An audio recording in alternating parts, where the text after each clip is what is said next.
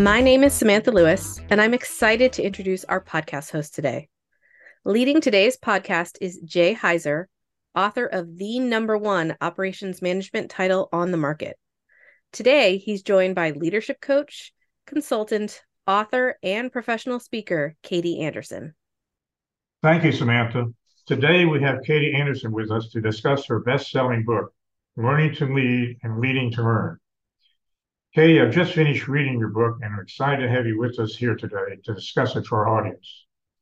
While we devote an entire chapter to introducing readers to lean techniques, our focus is on techniques and less on leadership. Your remarkable book helps us overcome some of that limitation, and I thank you. And before you introduce us today to the significant role leadership plays at Toyota and in the Toyota production system and lean generally, can you tell us about your work with Isao Yoshino and his role at Toyota and the Toyota production system? Thanks, Jay. Well, I'm thrilled to be here having a conversation with you, and I'm really happy to hear that you read and enjoy and got value from the book. Um, and it's it's my been one of my life's great privileges to not only become great friends with, but professional um, collaborators with Isao Yoshino, who is a 40 year retired 40 year Toyota leader who really spent some beh- many years behind the scenes and really seminal times in Toyota's history from the late 1960s to the early 2000s. And I had the opportunity to meet him uh, months, about six months before I moved to Japan with my family for my husband's job, but it was a continuous improvement aficionado and lean practitioner um, and consultant. I was thrilled by the opportunity to go, you know, go to Japan and learn from uh, Toyota leaders from the source. And Mr. Yoshino gave me his card. We met uh, serendipitously at a conference, and he said, "Look me up when you come to Japan, and uh, I'll take you around Toyota City." And what I thought was going to be a once in a lifetime uh, interaction or opportunity ended up being one of the most uh, important um, adult relationships in my in my life. So that and then later that year, that later over years and years of collaboration, that emerged to our book. Well, I think it's marvelous that you had such a wonderful time with that relationship. And so Yoshino's role was critical in making Toyota's production system work in what we now call lean. Can you elaborate on that a bit for us? Yeah, so Mr. Yoshino would actually say he is not as much of a, you know, a Gemba floor, the shop floor manager, and isn't as as much of an expert in the Toyota production system, but where his expertise comes in is the Toyota management system, the the Toyota way of leadership.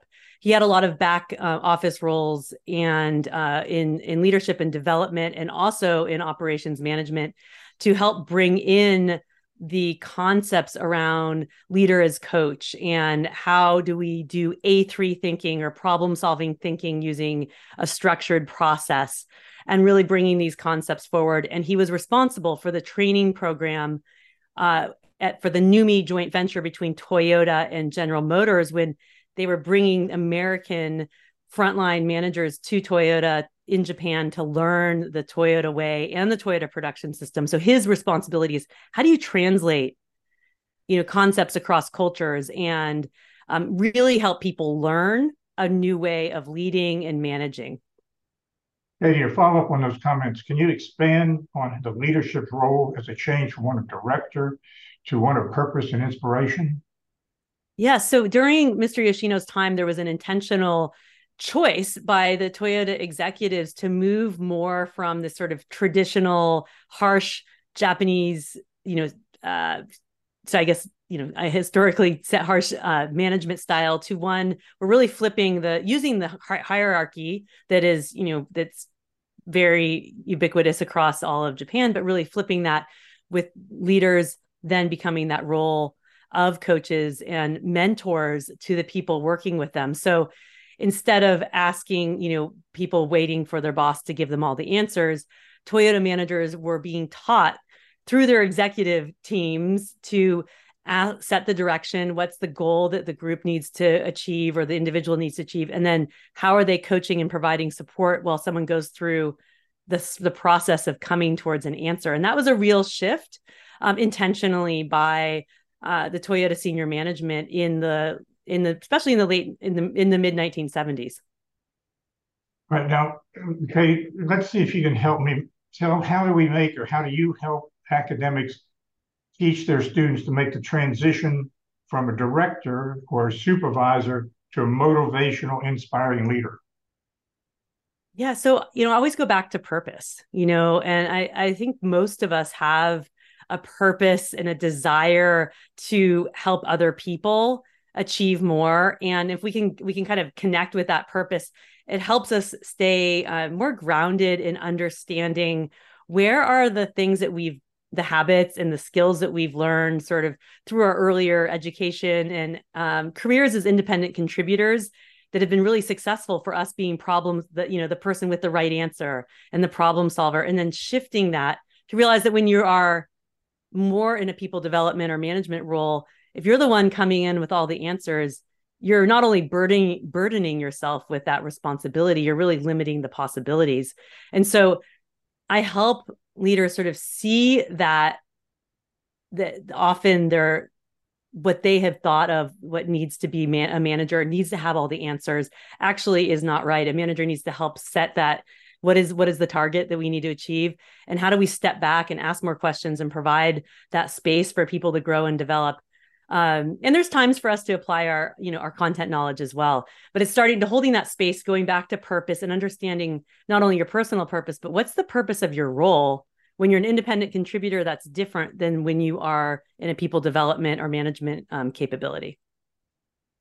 Now let's let's take it to a bigger picture. How do we how do we take the supervisor and build his changing attitude into the culture of the organization?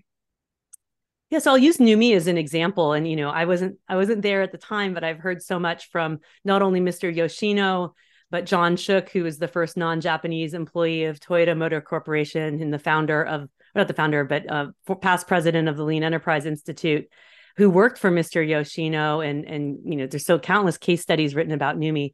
but really they took those frontline supervisors who came from generally came from General Motors and had a very harsh con, you know uh, experience and uh, it wasn't in a very good environment and they showed them a new way by responding differently when there were problems and making it uh, possible to truly stop the line and that they weren't going to be blamed or you know shot down. And so this helped the supervisors realize wow if i can do that for my teams as well i'm going to achieve so much more. And so it's it's through that modeling the the the more effective behavior and starting to start with a a space where it's okay to make mistakes and that's not a punitive culture that builds then across the organization. So if we can help supervisors um, do that and also to have the support from their managers when there is a problem and they need help as well and we respond to it not from a punitive way but from a way of like let's work together to figure out how we can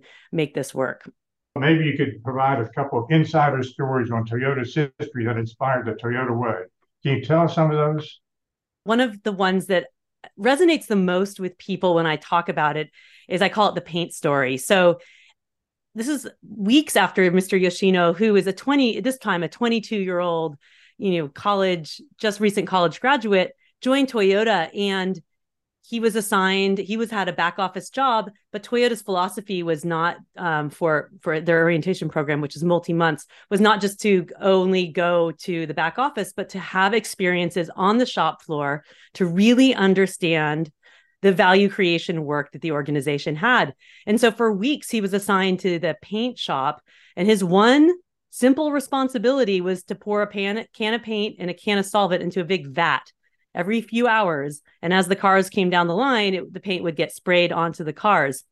And he even admits, you know, this was got a little boring after a while until one day, one of the frontline managers ran into the paint shop and said, we have to stop the line. Over 100 cars have to be repainted. The paint was literally not sticking to the cars and dripping down. And here's 22 year old um, Isao Yoshino thinking, uh oh, I made a big mistake and I'm definitely either, you know, something bad's going to happen. But not only did his managers not yell at him or blame him, they calmly walked over to him and said, "Show us the process that you took to, you know, pour the you know to pour the paint into the vat and so he started he poured one can and then the other and it was very clear that he had mixed up he picked up the wrong cans. And because they were very e- closely labeled, it was easy to make a mistake if you weren't really familiar with the process. And the striking thing is, in addition to not blaming him or yelling at him or making him feel bad, they thanked him for making this mistake because it highlighted that they, as the managers, had not set up the working conditions for him to be successful. And this is such an impactful story because it wasn't just a one off experience. He said his other, uh, the cohorts in his orientation program uh, were all having, you know, you know, maybe they're working on building the cars and they put on the wrong bolt or something. No one got mad at them. No one yelled at them. And this created such a foundation for him of what the culture of Toyota was like. It was a space where you could, you know, people would help you make sure that if you made a mistake, you weren't going to be yelled at, that there was a system process to be looked at. And it was a manager's responsibility to take responsibility for you know when to setting up the working conditions and uh, make sure that things were done correctly. And so that was really inspirational to him and that speaks to how toyota has really been able to create this real people-centered learning culture where there's a lot of innovation and experiments in kaizen or continuous improvement because it's okay for people to have these failures that that aren't in a catastrophic you know place but it, they're looking at the process and really providing that support. And so i think that's one of the most uh, impactful insider stories uh, there. And then there's some other ones too around like culture you know when they're bringing the the frontline Americans out to the United from United States to Japan and some things realizing, you know, that Americans like larger towels than Japanese. And how do you how do you explain these things across cultures that doesn't necessarily make sense to you because you have a different sort of cultural lens but realizing that if you're going to work across cultures you also have to seek to understand the reason why um, and as Mr. Yoshino pointed out it's it's helpful to compromise first because that paves the way for greater relationship. Hey, it's been a fascinating discussion, and I thank you very much for informing a few minutes today. It's been an excellent addition to discussion that we have in our textbook, and I appreciate it. Thank you for being with us today. Once again, Katie's book is Learning to Lead and Leading to Learn. is available directly from Katie Anderson's website, as well as from via Amazon or your favorite bookseller. Katie, once again, thanks for being with us today. Thanks, Jay. And if people want to connect with me, please reach out on LinkedIn or my website, kbjanderson.com. Thank you very much.